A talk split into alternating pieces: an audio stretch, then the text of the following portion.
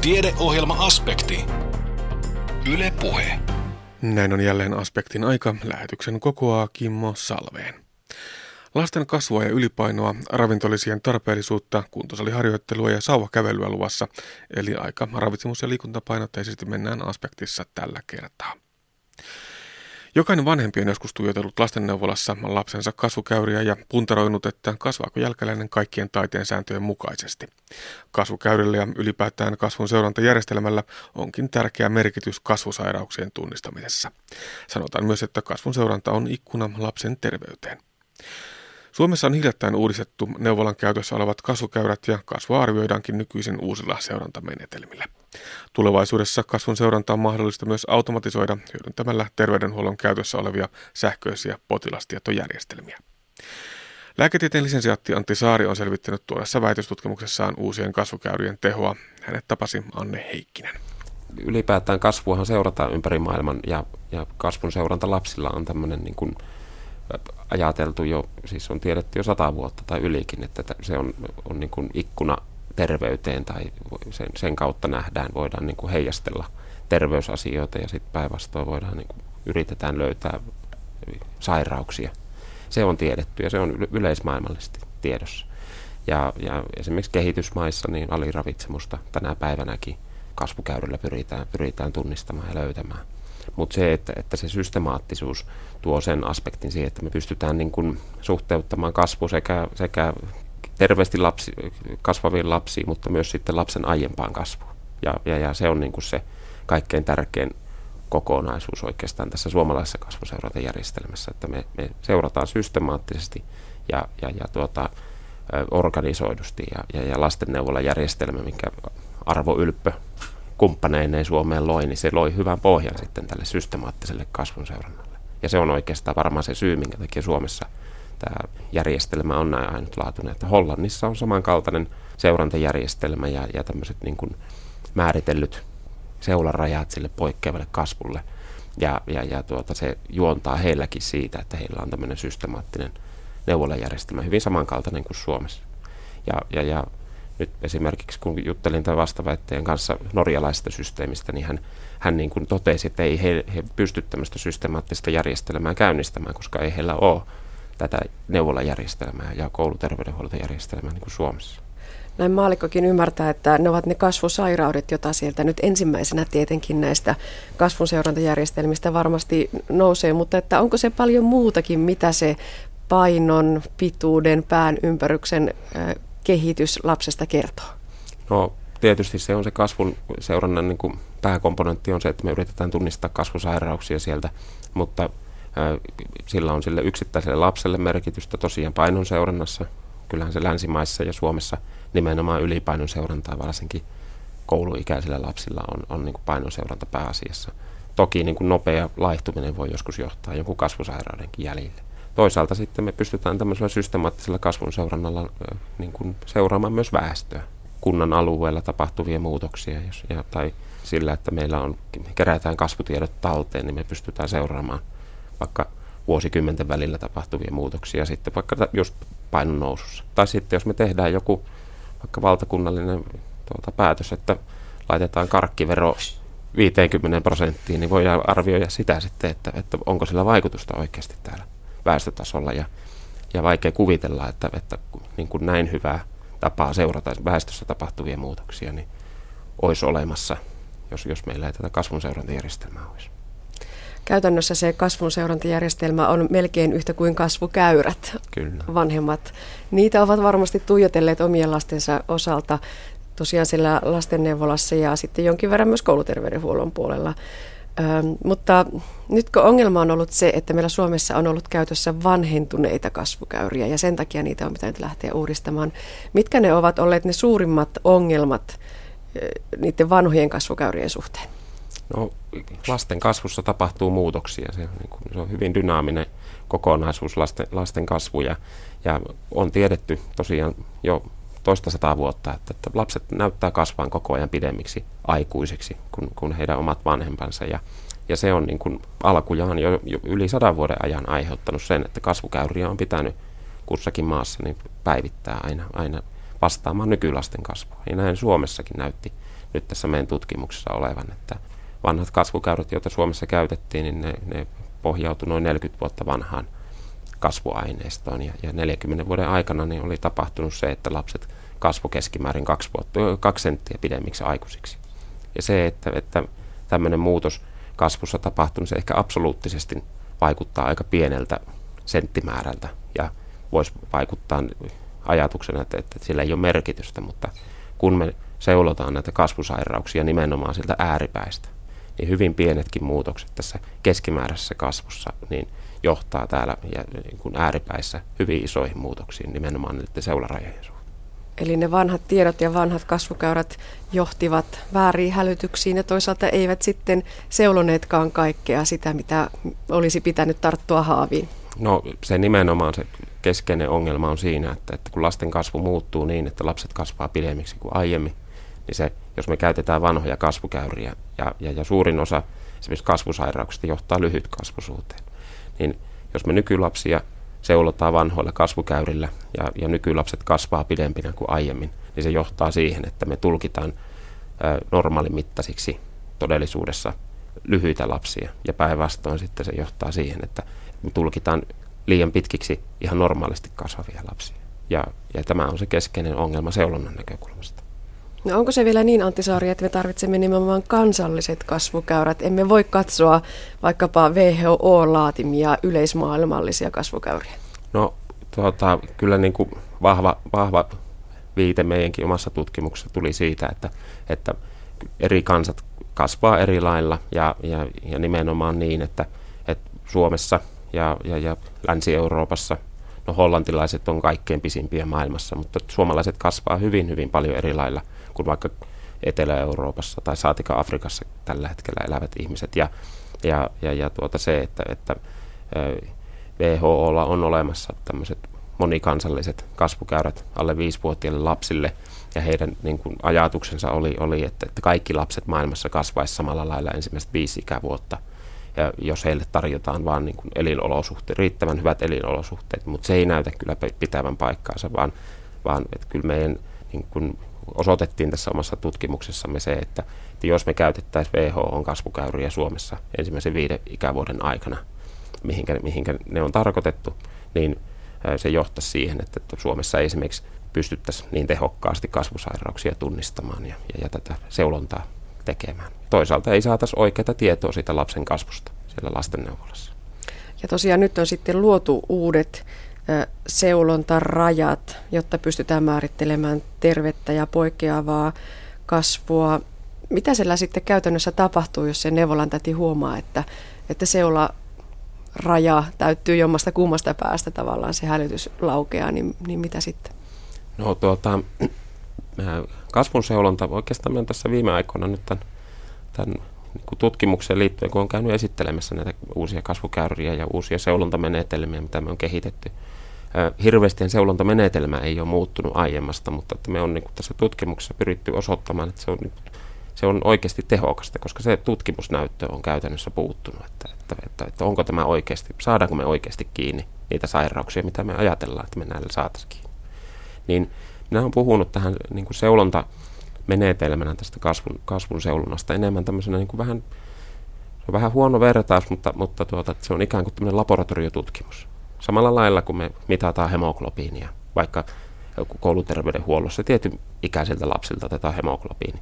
Siellä on viitearvot sille hemoglobiinille, jotka on määritelty niin, että 95 prosenttia lapsista on siinä niin normaalialueella, ja, mutta että ihan yhtä normaalia on siellä ulkopuolellakin olla vaikka liian viitearvo alempi hemoglobiinitulos tai viitearvo ylempi hemoglobiinitulos. Mutta siellä ääripäissä on kuitenkin sitten myös ne sairaudet hemoglobiinin suhteen, vaikka anemian suhteen, että oli matala hemoglobiini. Niin samalla lailla terveydenhoitaja tulkitsee niitä hemoglobiinituloksia siellä kouluterveydenhuollossa, katsoo, että on matala hemoglobiini, ottaa ehkä vähän lisää tutkimuksia, laboratoriotutkimuksia, katsoo, että onko tässä nyt vaikka raudanpuuteanemia taustalla. Ehkä kontrolloi sen kuukauden, kahden tai kolmen kuukauden päästä, niin samalla lailla tämän kasvun seurannan suhteen se ajattelutyö menee. Että, että kasvun kasvua tarkastelemalla. Toki joissain tilanteissa pystytään sanomaan kasvukäyrän perusteella jo, että tämä on aivan varma joku kasvusairaus. Ja tämä vaatii viikon päästä selvittelyä lasten endokrinologian poliklinikalla. Mutta se on harvinaista, että kasvukäyrä olisi niin poikkeava näköinen, että se saman tien johtaisi johonkin voimallisiin tutkimuksiin tai tarvitsisi päivystyksellisiä selvittelyjä, vaan enemmän kyseessä on tämmöinen niin kuin, ää, vähän hyvää vertaus on nimenomaan tämä laboratoriotutkimus, että, että sen kuuluu herättää mielenkiinto siellä tulkitsijan päässä, että, että hei hetkinen vaan, että tässä on jotain, jotain mätää ehkä tässä kasvussa, pitääpä ottaa vähän tarkempaa selvittelyyn tämä lapsi, katsoa, että onko tässä jotakin muita piirteitä jonkun kasvusairauden suhteen, esimerkiksi vaikka suolistooireita, jotka voisi viitata keliakiaan, tai, tai tuota, onko jotain, no pienellä lapsella voisi vaikka jotain poikkeavia piirteitä olla, jotka voisi viitata johonkin syndroomaan tai näin. Eli että se filosofia on tässä, että, että se ei välttämättä niin kuin osoita ketään sairaaksi, mutta että sen pitää herättää sitten terveydenhuoltohenkilöstössä huoli siitä, että, että onkohan tässä kaikki kunnossa. Valtaosa poikkeavasta kasvusta tulkitaan kuitenkin täysin normaaliksi ja se ei välttämättä tarvitse sitten mitään, mitään tuota tämmöisiä niin kuin sen voimallisempia jatkoselvittelyjä kuin sen, että tarkistetaan, että onko kaikki kunnossa. Mutta tämä kuulostaa siltä, vaatii sieltä hoitohenkilökunnalta myös tietynlaista tietoa, tietynlaista taitoa, että osataan tulkita sitä oikein. Ja oliko näin, että aika hitaasti, kun nämä kasvukäyrät uudistettiin, niin todella hitaasti ne otettiin meillä Suomessa sitten ne uudet käyttöön? Kyllä, siis tuota, se on aika hitaasti tapahtunut tämä, tämä niin kuin, ä, uusien käyrien käyttöönotto. Osin me tiedettiin, että näin tulee varmasti käymään, mutta kyllähän se tietyllä tapaa yllätys on ollut meille, että, että se näin hitaasti tapahtuu. Siinä on tiettyjä piirteitä tässä suomalaisessa terveydenhuollossa, jotka tämä ei ole ainut esimerkki siitä, että, että hyvät asiat ei välttämättä tule heti käyttöön, koska, koska meillä terveydenhuolto muotoutuu näistä kunnista ja kunnat tekee kaikissa asioissa aina itsenäisen päätöksen. Ja myös näiden käyrien käyttöönoton suhteen, niin jokaisen suomalaisen kunnan on pitänyt itse tehdä se päätös siitä, että, että otetaanko päivitys sieltä terveydenhuolto, tuon, tuon, tuon tietojärjestelmätoimittajan kautta. Ja tässä sitten tietojärjestelmätoimittajat myös näyttelee tärkeää osaa, että ovatko he päivittäneet nämä omat järjestelmänsä uusien käyrien mukaisesti ja, ja tehneet näitä sovellutuksia. Ja, ja valitettavasti niin vielä ei ole toisella isolla tietojärjestelmätoimittajalla ei ole tarjota kunnille sitä käyräohjelmaa, mutta on kuullut lupauksen, että kesällä heillä olisi tämä ja, ja sen jälkeen sitten valtaosa Suomesta olisi, jos kunnat ottaa heti käyttöön nämä uudet käyrät, niin, niin valtaosa Suomesta olisi näiden käyrien piirissä. Mutta sitten tätä kasvun seurantaa voidaan myös automatisoida.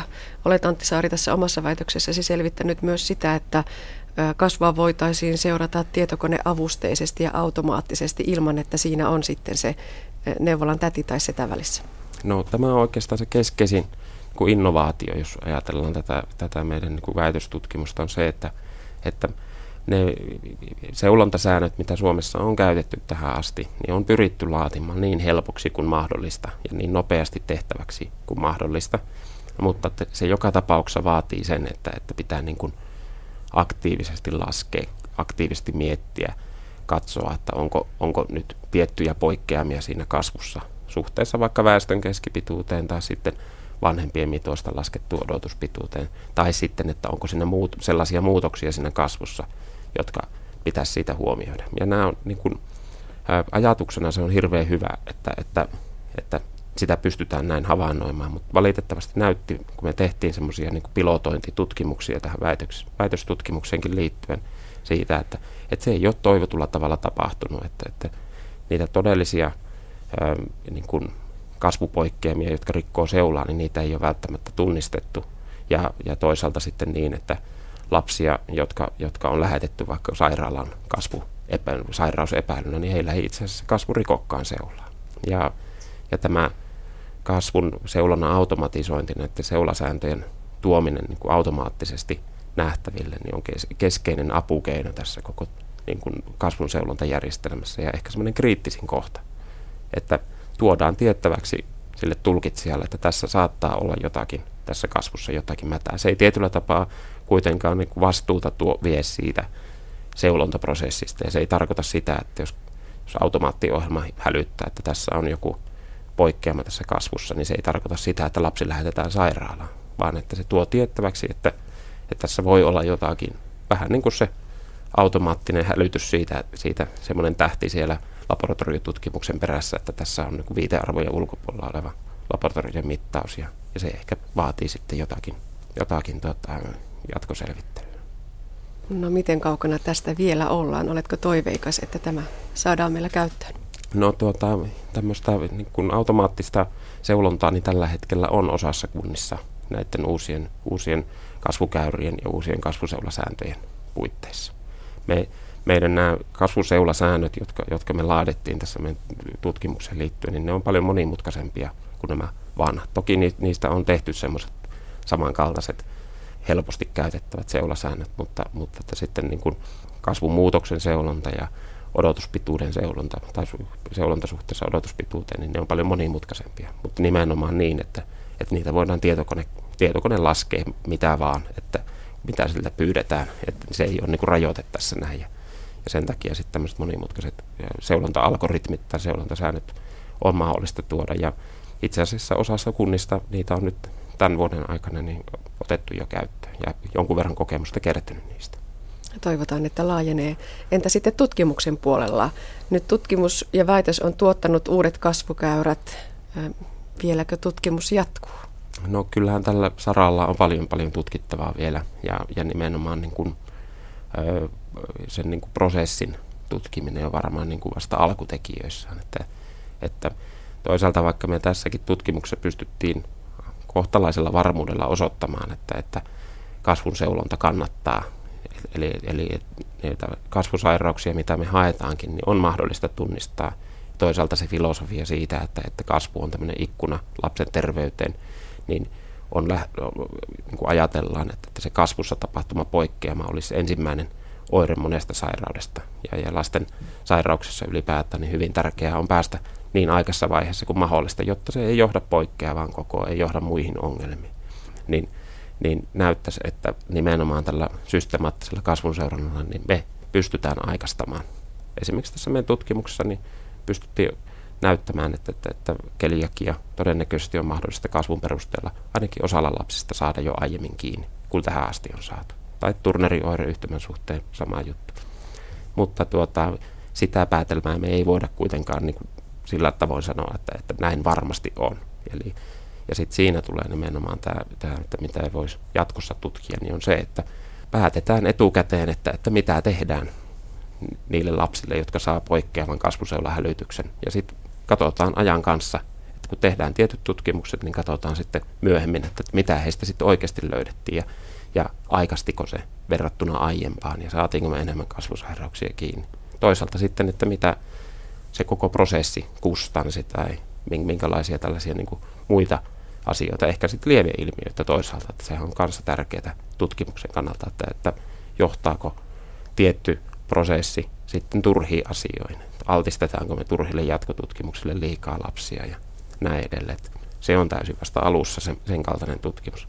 Mutta tämä on erittäin hyvä ylipäätään tämmöinen terveydenhuollon prosessiin liittyvä tutkimus, koska se, se tietyllä tapaa on niin kuin pienessä mittakaavassa sitten, sitten monen, monen niin kuin terveydenhuoltojärjestelmään liittyvän prosessin tutkimista myös. Näin totesimme uusia kasvun seurantajärjestelmiä tutkinut lääketieteen lisensiaatti Antti Saari. Lasten ylipaino on merkittävä kansanterveysongelma niin Suomessa kuin muuallakin maailmassa. Ylipaino ja varsinkin lihavuus ovat yhteydessä metaboliseen oireyhtymään eli sydän- ja verisuonisairauksien riskitekijöiden kasaumaan. Hälyttävää on, että tuoreen tutkimuksen mukaan ylipainoon liittyvät riskitekijät kasautuvat jo lapsilla, joten lasten ylipainoon pitäisi puuttua nykyistä huomattavasti topakammalla otteella. Aiheesta väitellyt lääketieteen lisensiaatti Anna Viitasalo kertoo, että tutkimus perustuu laajaan lasten liikunta- ja ravitsemustutkimukseen. Joo, eli tämä on suomenkieliseltä nimeltä lasten liikunta- ja ravitsemustutkimus. Ja täällä Kuopiossa toimiva tutkimus, jossa lähtötilanteessa oli reilut 500 lasta, koulunsa aloittavaa lasta, jotka nyt tällä hetkellä on jo yläkouluikäisiä. Eli heitä seurataan edelleen ja on, on jaettu tämmöiseen niin kuin interventio- ja verrokkiryhmään, josta tämä interventioryhmä on saanut liikunta- ja ravitsemusohjausta. Ja oma näkökulmasi tässä tutkimuksessa oli nimenomaan ylipaino ja siihen liittyvät riskit. Puhutaan siitä, että lasten ylipaino on maailmanlaajuisestikin merkittävä kansanterveysongelma. Onko se näin myös meillä Suomessa? No kyllä, se valitettavasti on, on lisäänty, lisääntynyt se ylipainon määrä. Leikki-ikäisistä semmoinen 10-15 prosenttia on ylipainoisia ja kouluikäisistä sitten jo 20 prosenttia. Että se sitten iän myötä monesti vielä pahenee se ylipaino ja, ja sillä on vahva taipumus valitettavasti myös sitten aikuisikään, aikuisikään seurata ja pahentua ja silloin se lisää myös riskiä sitten näille meidän kansansairauksille eli tyypin 2 diabetekselle ja sydän- ja verisuonisairauksille. Niin, se me varmaan tosiaan tiedetään, että lihava lapsi on myös lihava aikuinen. Monesti se syy-seuraussuhde on näin. Eli pitäisi pystyä puuttumaan jo siellä lapsuusiässä siihen ylipainoon, jotta vältyttäisiin ongelmilta. Joo, kyllä. Että niin tutkimusten mukaan niin ylipainoisilla lapsilla on kuusinkertainen riski olla ylipainoinen tai lihava aikuisuudessa. Ja erityisen suuri se riski on silloin, kun se on alkanut se ylipaino jo varhain. Että lihavuuteen johtava painon nousuhan voi olla havaittavissa jo 2-3 vuoden iässä. Ja tosiaan lapsuudessa kannattaisi, kannattaisi siihen lihavuuden ja ylipainon ehkäisyyn satsata, koska se ehkäiseminen on aina, aina helpompaa ja, ja myös halvempaa kuin sitten se hoito. No puhutaan siis ylipainosta ja lihavuudesta. Miten niitä voi määritellä? Onko olemassa jotakin tiettyjä rajoja, milloin ihminen on ylipainoinen, milloin ihminen on lihava? No aikuisilla niin tämmöinen tyypillinen Tyypillinen määritelmä on se, että kun BMI on yli 25, niin puhutaan ylipainosta ja kun BMI on yli 30, niin lihavuudesta. On muitakin määritelmiä. Lapsilla nämä ei ihan nämä vastaavalla tavalla toimittaa BMI niin hyvin, että sitten on esimerkiksi pituuspainoprosentteja käytetään ja, ja muita luokitteluja. Mutta kuitenkin sieltä on aika helppo ja suoraviivainen menetelmä tavallaan niin kuin luokitella myös niitä lapsia, jotka tarvitsevat sitä elämäntapaohjausta sen ylipainon suhteen? No kyllä joo, et, mutta toisaalta sitten tässä, mitä munkin väitöstutkimuksessa todettiin, että nämä tämmöiset aineenvaihdunnalliset riskitekijät, mitkä, mitkä ylipainoon liittyy, niin niihin ei oikein semmoisia käyttökelpoisia raja-arvoja lapsille ole puutteellisten tutkimusten, tutkimusten vuoksi. Eli lisätietoa tarvitaan. Ylipaino ja lihavuus on yhteydessä metaboliseen oireyhtymään, josta nyt on viime vuosina tullut suurin piirtein kirosana. Minkälaisia tekijöitä, tai mitkä ne on ne tekijät, jotka ovat yhteydessä siihen metaboliseen oireyhtymään? Mistä se syntyy, mistä se kasautuu? Tyypillisesti siihen liittyy siis lisääntynyt rasvan määrä ja yleisesti ajatellaan, että silloin kun se rasva on kertynyt vyötärön ympärille, niin se on aineenvaihdunnallisesti haitallisempaa kuin ihoalainen rasva. Erityisen haitallista on sitten tämmöinen ektooppinen rasva, joka on esimerkiksi maksassa, lihaksissa tai vaikka sydämen, sydämessä ja verisuonissa, mutta sen lisääntyneen rasvamäärän lisäksi sitten näitä riskitekijöitä on sokeriaineenvaihdunnan häiriö, johon liittyy yleensä insuliiniresistenssi ja sitten glukoositasapainohäiriö.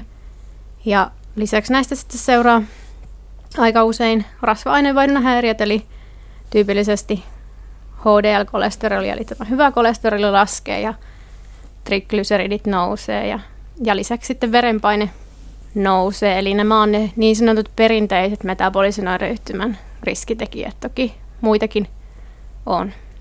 No onko se niin, että se metabolinen oireyhtymä on meidän aikuisten omaisuutta vai voidaanko sitä havaita jo lapsilla? No kyllä valitettavasti niin näitä metabolisten riskitekijöiden kasauma on, on jo lapsilla havaittavissa. Eli tämä meta, metabolisen oireyhtymän määritelmä on vähän kiistanalainen ja se on myös vähän kömpelö. Ja me ei ole tutkimuksessa käytettykään sitä ihan, ihan siinä muodossa, vaan on pyritty käyttämään näitä muuttujia semmoisena jatkuvaluonteisina muuttujina. Ja, ja sitä kautta on niin kuin havaittu, että kyllä nämä samat riskitekijät kasautuu jo lapsilla, vaikka ei ne niiden tasot vielä ihan niin korkeita olekaan kuin aikuisilla. Niin, totesit tosiaan Anna Viitasalo tässä väitöstutkimuksessasi, että ne ylipainoon liittyvät riskitekijät kasautuvat jo lapsilla. On tyypillisesti ehkä ajateltu, että näin käy vastaisella aikuisiellä. Miten yllättäviä tuloksia tässä tutkimuksessa saatiin? No kyllä ne jokseenkin, jokseenkin yllättää tietysti aina, vaikka on, on samansuuntaisia havaintoja varmaan ollut, mutta että tämä, että näin va- vahvasti samankaltainen tämä riskitekijöiden kasauma, kasauma oli, niin se oli kyllä yllättävää. Eli tosiaan se kasauma tapahtuu samankaltaisesti lapsilla ja eri-ikäisillä aikuilla, aikuisilla ja myös sukupuolesta riippumatta. No kyllä joo, näin havaittiin, että tuota, tytöillä ja pojilla yhtä lailla ja miehillä ja naisilla. Toki tota, sukupuolten välillä jonkun verran eroja on, että yleensä miessukupuoli on sitten aikuisiellä sellainen, mikä vielä sitä, jolla se riski on suurempi. Mutta se keskivartalon lihavuus, josta äsken puhuttiin, niin se korostui kuitenkin enemmän aikuisilla kuin lapsilla. Joo, kyllä. Ja, ja se on tyypillisesti tietysti myös sitten vielä miesten, miesten ongelma enemmän kuin naisten. No puhutaan vielä niistä riskeistä. Toteat täällä väitöksessäsi, että nämä tyypin kaksi diabeteksen ja ateroskleroottisten valtimotautien riskitekijöiden, niitä raja-arvojakin matalammat riskitekijätasot oli haitallisia, jos niitä oli useampi. Eli onko tämä nyt nimenomaan se kasautumisjuttu, joka on sitä on. haitallista? Joo, eli tämä on just sitä, että ei pitäisi tuijottaa siihen metabolisen oireyhtymän määritelmään sillä tavalla, että sitä joko on tai ei, vaan, vaan niitä kaikkia yksittäisiä riskitekijöitä tulisi tulkita semmoisena kokonaisuutena, että jos vaikka kaikki olisikin normaaleja, mutta ne on siellä ylärajoilla, niin silloin, silloin se riski on jo, on jo suuri. Ja, ja osittain se on siinä on kyse myös siitä, että varsinkin lapsilla nämä raja-arvot ei, ei perustu mihinkään varsinaiseen näyttöön. Eli se kokonaisriski on se, mitä pitäisi tuijottaa, ei niitä yksittäisiä tuloksia. Kyllä näin, että jos muuttuja käsitellään tämmöisenä niin sanottuna dikotomisina, eli joku asia on tai ei, niin se, siinä aina menetetään jonkun verran semmoista informaatiota verrattuna siihen, että niitä ajatellaan semmoisena jatkuvaluontoisina, että ne voi saada eri arvoja ja, ja tulkitaan semmoisena jatkumona. No mutta yksi tämän tutkimuksen osa tutkimuksista oli tutkimus, jossa keskityttiin tällaiseen PNPLA3-geeniin ja, ja, ja sitä muunnosta kantaviin lapsiin. Tämä geenimuunnos liittyy siis maksan rasvoittumiseen ja taitaa olla harmillisen yleinen suomalaisten lasten keskuudessa. Joo, kyllä tämä su- suomalaisissakin väestössä on yleinen, että tämän geenimuunnoksen kantajia on, on noin 40 prosenttia. Tämä oli meidän aineistossa ja se vastaa, tämä on samaa luokkaa, mitä on Suomessa muissa tutkimuksissa aikuisilla todettu. Jos tämän niin kuin geenimuunnoksen haitallisen, haitallisia alleille on ne molemmat, eli on tämä homotsykoottimuoto, niin sitä on, on sitten vähemmän, se on vain 5 prosenttia, mutta kaiken kaikkiaan näitä kantajia on, on se noin 40 prosenttia. No mitä haitallista tekemistä tällä geenimuunnoksella on sitten ylipainon kanssa? Meidän tutkimuksessa havaittiin, että ne lapset, joilla on, on tämä geenimuunnos ja jotka on myös ylipainoisia, niin heillä, heillä maksa-arvot oli jo lähtötilanteessa muita vähän korkeammat ja sitten kahden vuoden seurannan aikana nämä maksa-arvot nousi heillä yli kuusi yksikköä enemmän kuin, kuin muilla lapsilla. Eli tämän meidän tutkimuksen perusteella näytti siltä, että jos on tämän geenimuunnoksen kantaja, mutta ei ole ylipainoinen, niin, niin tota, siitä ei ollut vielä haittaa, mutta sitten ylipaino yhdessä tämän geenimuunnoksen kanssa oli se haitallinen yhdistelmä. Tämä ei ole semmoinen geenimuunnos, mitä meillä testataan ihan rutiinisti, eli ei voida tietää välttämättä muuta kuin näistä tutkittavista lapsista, että kuka sitä kantaa, kuka sitä ei kanna, mutta pitäisikö niin olla, että me tiedettäisiin varsinkin ylipainoisten lasten kohdalla, että jos on tämä geenimuunnos, niin silloin etenkin pitää tarttua vielä topakammin siihen ylipainon ehkäisyyn. No kyllähän siihen ylipainon ehkäisyyn aina tulee tarttua ja meillä on monia muitakin geenejä, mitä me ei tiedetä kantavamme, jotka voi olla haitallisia eri, eri lailla. Että eihän meilläkään nämä lapset, joita me on tutkittu, niin itse tiedä sitä, tai nämä perheet, että mitä geeniä he kantaa. Että, mutta kyllä tästä varmasti niin kuin, voisi kliinisesti hyötyä myös olla tästä geeni, tämän geenimuunnoksen määrittämisestä joissakin tilanteissa, esimerkiksi silloin, kun on todettu maksan rasvottuminen ja, ja mietitään sitten vaikka maksabiopsian tarvetta, niin mahdollisesti semmoisessa tilanteessa voisi ainakin olla hyötyä. Anna Viitasalo, kun puhutaan lapsista, ylipainosta, terveydestä, niin onko oikeastaan muuta sellaista reseptiä kuin yksi sana ja se on se elämäntapamuutos ja terveelliset elämäntavat, jotka pitäisi saada sen lapsen arkeen mukaan? Niin, kyllähän se ehdottomasti niistä, niistä lähtee, että geeneihin me joka tapauksessa ei voida vaikuttaa, vaikka me ne tiedettäisikin, mitä ne on. Että kyllä se tota, mahdollisimman varhain opitut terveelliset elämäntavat niin on toki se oikea lääke. No entä sitten lääkehoito? Voiko se olla tarpeen, jos nähdään, että on erityisen korkeita riskitekijöiden tasoja?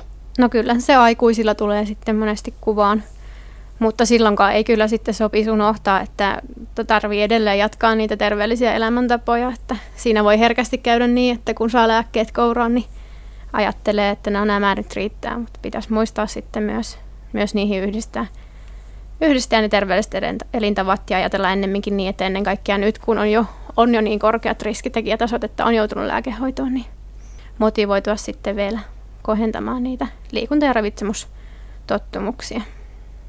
Tässä lasten liikunta- ja ravitsemustutkimuksessa osa lapsista on saanut semmoista tehostettua elintapaneuvontaa. Näyttääkö se purevan siellä perheissä? No, no tota, me ollaan just näitä tuloksia on analysoitu ja ei ole vielä niitä virallisesti julkistettu, niin en, en sen enempää niistä kun sanon muuta kuin, että kyllä, kyllä näyttää siltä, että näitä liikunta- ja ravitsemustottumuksia on pystytty kyllä parantamaan. No entä oma tutkimuksesi? Väitöstutkimus nyt on valmis. Vieläkö tätä ylipainon riskitekijätutkimusta jatketaan? Joo, kyllä mä ehdottomasti onkin jo jatkanut jo tota, uusien, uusien artikkeleiden parissa, että on erittäinkin, erittäin mielenkiintoinen aihe ja haluan jatkaa kyllä aktiivisesti. Näin totesi ylipainoon liittyen riskitekijöiden kasautumista lapsilla tutkinut lääketieteen lisensiaatti Anne Viitasalo. Toimittajana edellä oli Anne Heikkinen. Terveysaiheisissa lehdissä ja mediassa vitamiinillisia ja muita ravintolisia tupputetaan ahkerasti, mutta kun käyt lääkärissä, tähän suositukseen törmää Ani harvoin, yleensä vain oireiden tai tutkimustulosten perusteella. Ovatko ravitsemuslisät sitten tarpeellisia vai tarpeettomia? Tähän kysymykseen vastaa seuraavassa ravitsemustutkija, dosentti Jaakko Mursu Itä-Suomen yliopistosta. No kyllä mä, mun oma näkemys on se, että, että kyllä ne suurimmalle osalle on lähinnä tarpeettomia. Että en mä nyt liittäisi näihin semmoista kovin merkittävää terveydellistä riskiä tai uhkaa, että, että enemmän tarpeettomia. Ja sitten myös joissain tapauksissa voi olla hyödyllisiäkin, eli tämmöinen moniulotteinen vastaus, mutta lyhyesti niin suurimmalle osalle tarpeettomia. No ravintolisista erilaisista lisistä puhutaan hirveän paljon. Jos lukee lehtiä, siellähän lehtien sivuilla kannustetaan ihmisiä syömään vitamiineja ja erilaisia lisiä. Lääkäreiden puolelle taas, jos mennään lääkärin pakeille, niin lääkäri ei välttämättä lusittele. Mistä tämä epäsuhta johtuu? No mun oma käsitys, että, että varmaan tärkeimpiä syitä sille, että ihmiset käyttää ravintolisia on se, että osa varmaan ajattelee, että tästä voisi olla jotain terveydellistä hyötyä. Et kuitenkin kun vitamiinit on tarpeellisia, niin sitä kautta ajatellaan, että, että ehkä sitten isommat määrät olisi vielä enemmän hyödyllisiä. Mutta sitten iso osa varmaan, ehkä suomalaisille olisi ehkä tyypillistä tämmöinen, että ajatellaan, että, että, että varmuuden vuoksi, että, että oma ruokavalio ei ole riittävän hyvä, niin syödään sitten riittävän, tai syödään sitten varmuuden vuoksi vitamiineja. Että, että varsinkin tyypillisesti joku monivitamiini vastaa just tähän, tähän ajattelumalliin. Että et sitten ajatellaan, että siellä nyt tulee monipuolinen sekoitus, niin, niin, ja sitten ajatellaan, että no ehkä se välttys vaivoilta ja flunssilta ja ehkä jopa sairauksilta. Ja ilmeisesti tämä ajatus siitä, että enemmän on paremmin, aika yleinen. No kyllä se on. Kyllä se on ollut siis, että maalikoiden keskuudessa, mutta myös asiantuntijoiden keskuudessa. Että, siitä oikeastaan juontaa erilaiset tutkimukset, joita on tehty tässä viime vuosia asti. Että, on tutkittu oikeastaan niin kuin, pyritty vastaan tämmöisen kysymykseen, että jos vitamiinit on hyödyllisiä, niin onko sitten tavallaan lisää vitamiineista vaikka supplementtien tai ravintolisien muodossa, niin onko siitä sitten jotain lisää hyötyä? No jos mietitään sitä, että miten vitamiineja Suomessa esimerkiksi käytetään, niin ketkä näitä vitamiineja käyttää? Voiko sitä vääntää näköistä profiilia, että mikä on tällainen peruskäyttäjä? No kyllä jonkun verran pystyy luonnehtimaan. Et, et ehkä tyypillisimmin naiset käyttää yleisemmin kuin miehet. Ja sitten kyllä se on jo, jossain määrin sidottu koulutukseen ja elintasoon. Et yleensä niin kuin parhaiten toimeen tulevat, parhaiten koulutetut, niin käyttää yleisimmin. Eli yleensä stereotypia voisi olla, että korkeasti koulutettu, hyvin toimeen tuleva nainen. Voisi kuvitella, että tähän sama ryhmä on kuitenkin se, joka muussakin toiminnassa, muussakin elämässä ottaa huomioon näitä terveysnäkökulmia, eli syö jo vähän terveellisemmin ja liikkuu vähän enemmän. Sen lisäksi sitten vielä käytetään näitä ravintolisia. Kyllä näin, näin nimenomaan on ja, ja toisaalta tässä on just se dilemma, että, että nämä henkilöt on todennäköisesti juuri niitä, jotka vähiten siitä käytöstä hyötyy. Että et käytännössä niin juuri ne, joiden ruokavalio on puutteellisin ja elintavat muutenkin huonommat, niin, niin sieltä löytyy sitten se ehkä ryhmä, jotka jossain tapauksessa voisi hyötyä. Et, et, et esimerkiksi on, on erilaista vitamiinista ihan selkeää puutosta.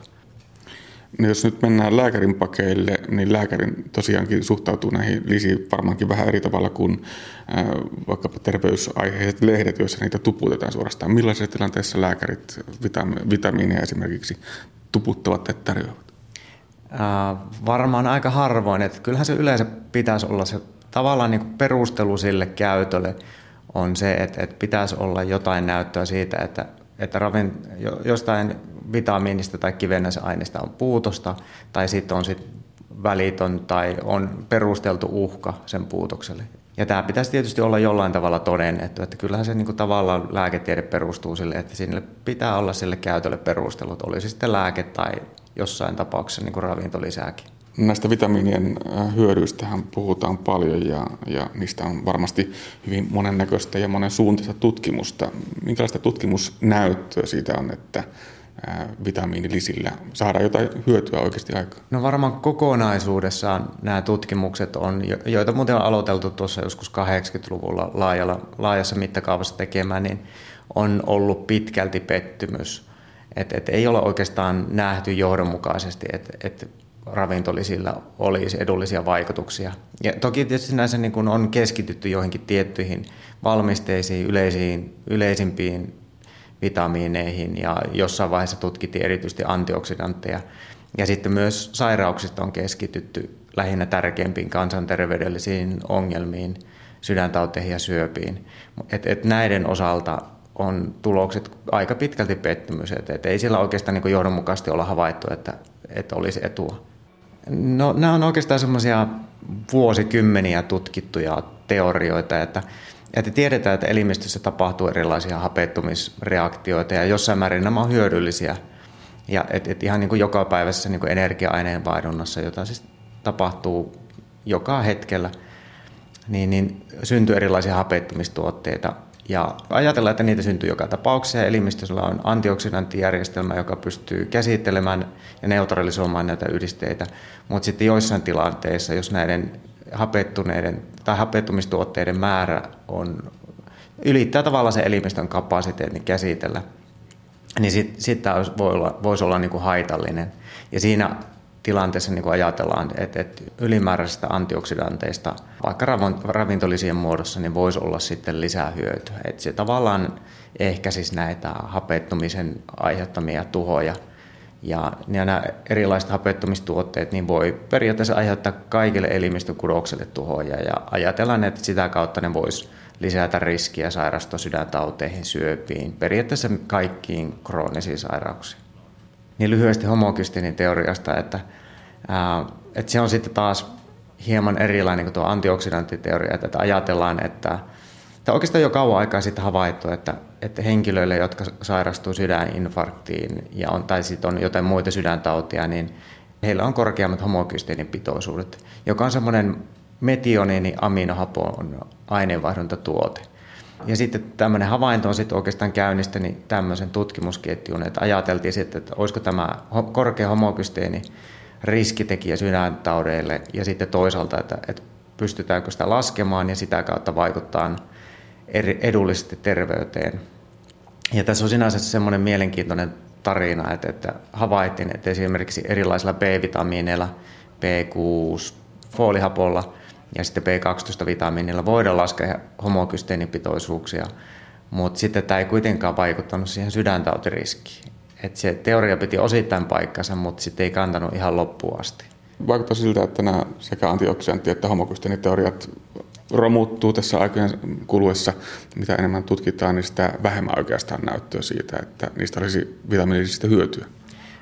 Varmaan teoria pitää siinä mielessä paikkansa, että elimissä tapahtuu tämmöisiä hapettumisreaktioita ja jossain määrin ne on haitallisia, mutta sitten tosiaan se, että se puoli on osoittautunut vesiperäksi, että näitä sitten pystyttäisiin ravintolisien avulla vähentämään. Mutta on tässä toki semmoista haastetta edelleen, että, että miten ylipäätään mitataan näitä erilaisia hapettumisreaktioita ja, ja pystytäänkö niihin vaikuttamaan, niin sen, sen niin kuin todentaminen on, on haasteellista. Eli näistä hyödyistä ei välttämättä ole saatu näyttöä, mutta sitten vastaavasti on jonkun verran saatu näyttöä jopa haitoista. No joo, kyllä. Että, että vaikka kokonaisuudessa näyttäisi, että ei ole hyötyä, niin sitten jotain yksittäisiä havaintoja on. Että et suurista määristä kroonisessa käytössä niin voisi olla jotain haittaa. Ja tietysti tähän koskee noin kaikkia yhdisteitä ylipäätään, että, että, suuret, että oikeastaan niin se turvallisuus riippuu siitä annoksesta.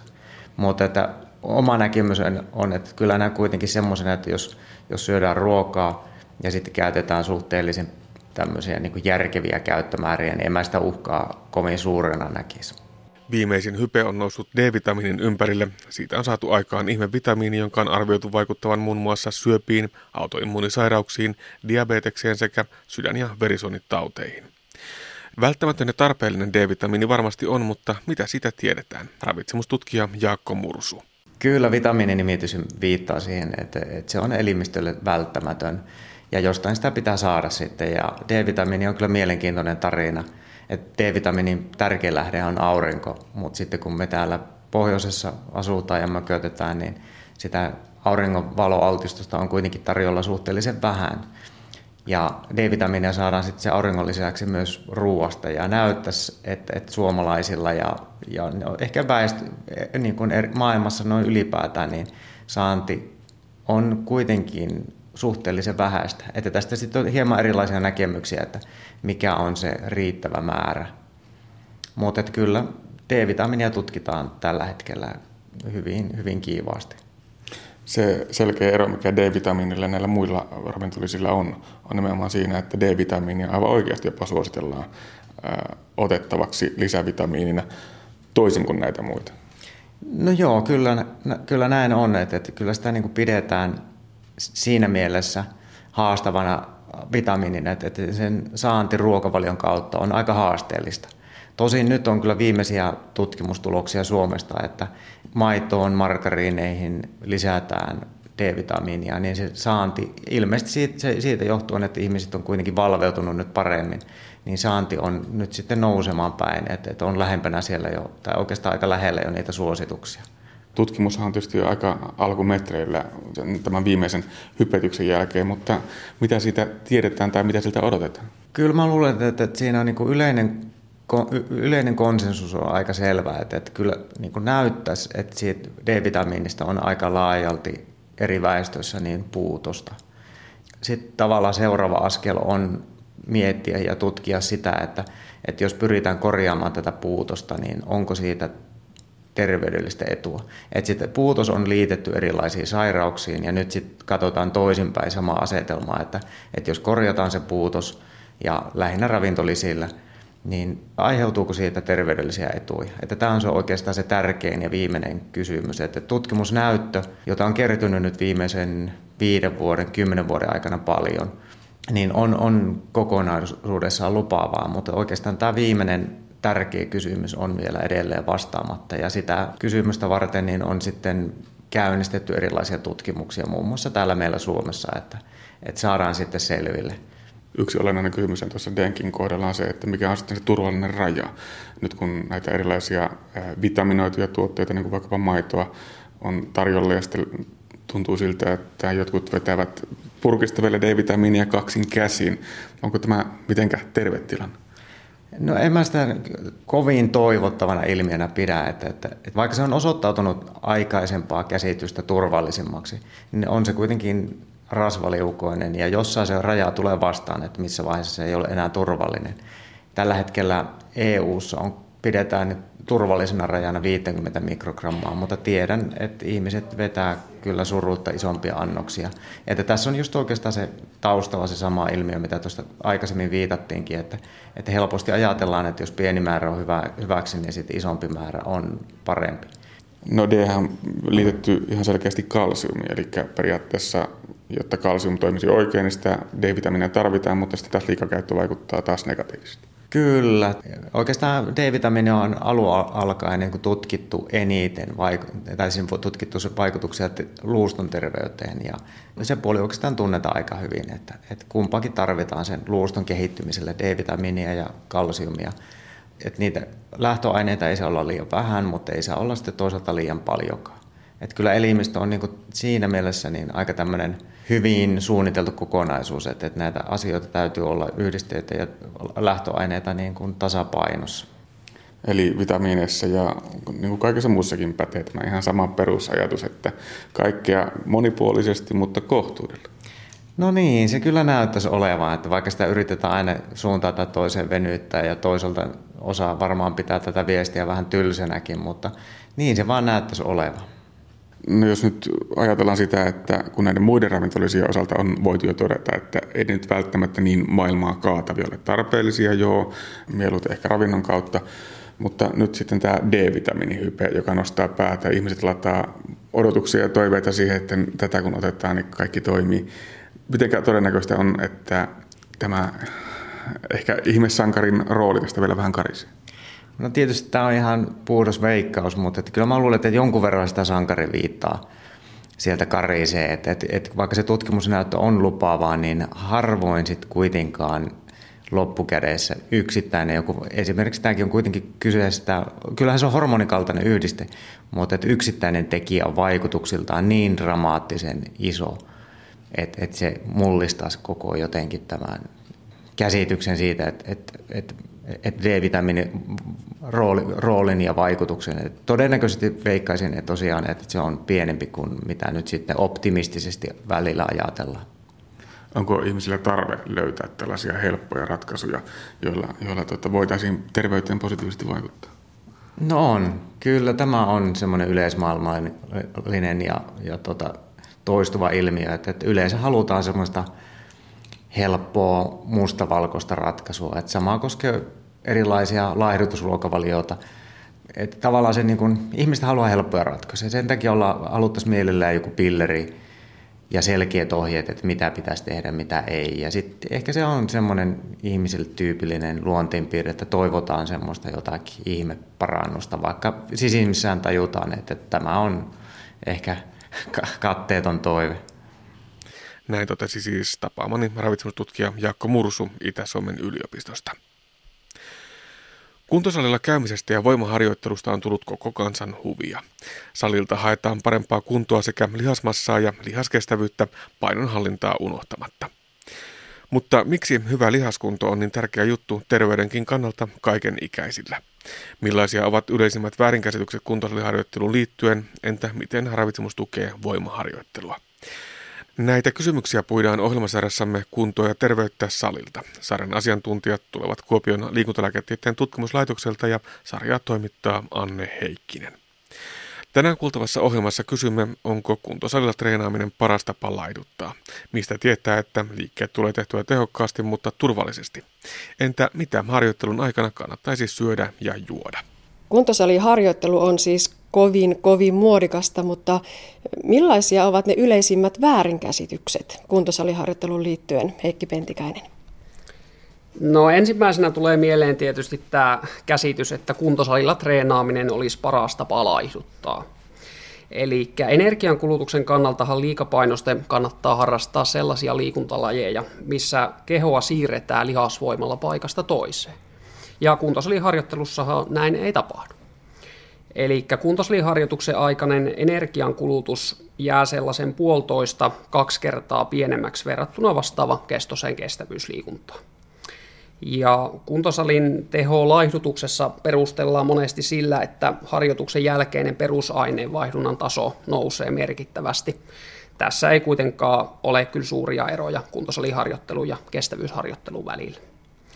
Myöskään edes merkittävä lihasmassa lisääntyminen jopa useammalla kilolla ei lisää perusaineenvaihduntaa vuorokaudessa kuin muutaman kymmenen kilokaloria. Toki haluan painottaa, että kuntosaliharjoittelulla voidaan laihdutukseen liittyvää lihasmassan menetystä vähentää tai ehkäistä se jopa lähes kokonaan.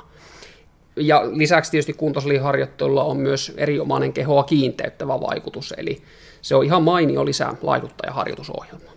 No Toinen asia kytkeytyy oikeastaan tähän, tähän laihdutusjuttuun myöskin, eli kuvitellaan, että pitkät sarjat siellä kuntosalilla niin polttaisi paremmin rasvaa. Ja tämä ei oikeastaan pidä, pidä paikkaansa, ja salille mentäessä suosittelen kyllä, että mennään tekemään ihan, ihan oikeasti voimaharjoitus ja laitetaan sen mukaisesti riittävän suuret harjoituspainot. No, sitten on tämmöinen kunto, kuntopiirityyppinen harjoittelu, on kohtuullisen tehokasta myöskin rasvan poltossa, eli Tällä tarkoitetaan sitä, että tehdään esimerkiksi kahdessa tai kolmessa laitteessa melko pitkiä sarjoja mm, kohtuullisen lyhyillä palautuksilla. Että tällöin syke pysyy melko korkealla koko ajan ja, ja myös rasva palaa silloin hyvin. Tällainen harjoittelu ei kuitenkaan ole yhtä tehokasta siinä lihasmassan ja voiman lisäämisessä kuin perinteinen kunnon voimatreeni. Ja kolmantena sitten nostasin tämmöisen niin sanottujen funktionaalisten eli toiminnallisten liikkeiden liiallisen ihannoimisen. Eli funktionaalisella harjoittelullahan tarkoitetaan tällaista treeniä, jonka toivotaan siirtyvän mahdollisimman hyvin käytäntöön. Eli harjoitteita tehdään monesti epästabiililla alustalla, niin kuin bosupallon tai tasapainolaudan avulla, ja harjoitteet on niin sanotusti moninivel liikkeitä. Näiden liikkeiden ongelmana on, että voimantuotto ja sen seurauksena myös voiman kehittyminen kärsii lähes aina, kun liikkeet tehdään tarkoituksella epätasapainossa. Et esimerkki huonosta toiminnallisesta harjoitteesta on, että tehdään esimerkiksi vatsarutistuksia kuntopallon päällä ja heilutellaan käsipainoja siinä samalla johonkin suuntaan. Et se ei ole millään muotoa järkevää. Kokeilemisen arvoisia toiminnallisia liikkeitä sen sijaan ovat esimerkiksi yhdellä raajalla kerrallaan tehtävät liikkeet, niin kuin askelkyykky tai erilaiset punnerusvariaatiot. Näitä voi ja kannattaa sisällyttää ehdottomasti osaksi salitreeniä. Ne tuo mukavaa, mukavaa vaihtelua siihen. Mutta kaiken kaikkiaan niin näitä niin sanottuja isoja perusliikkeitä, niin kuin penkkiä ja kyykkyä, ei ole tehty iät ja ajat turhaa, eli, eli kyllä pääpaino kannattaa kuntosalilla pitää niiden suurten liharyhmien harjoittamisessa ja täten ihan perusliikkeessä. No mistä sitä sitten tietää, että kuntosalilla tulee tehtyä liikkeitä tehokkaasti, mutta silti turvallisesti? No ensinnäkin hyvä pääperiaate on tehdä, tehdä ne niin sanotut isot liikkeet ja liha, lihasryhmät aluksi ja keskivartaloharjoitteet vasta siellä loppupuolella.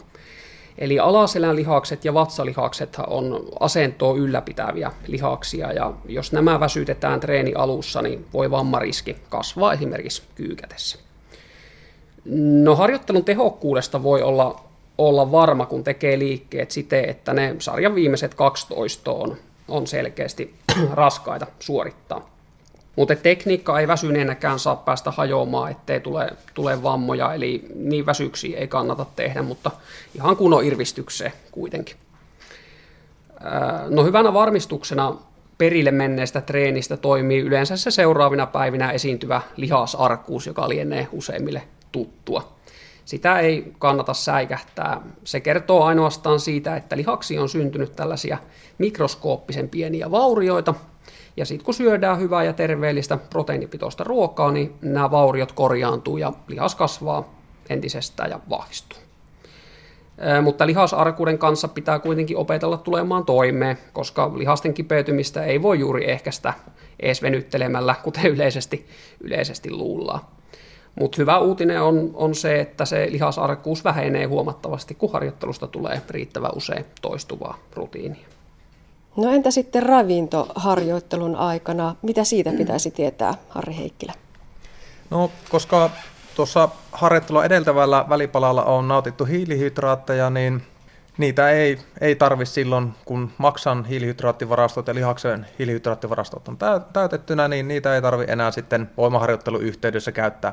Vaikka hiilihydraatit tärkeitä voimaharjoittelussa ja keskeisessä roolissa on polttoaineena, niin e, niiden kulutuksen määrä on maltillisempaa, niin kuin Heikkikin tuossa totesi, e, verrattuna kestävyysurheiluenergian kulutukseen.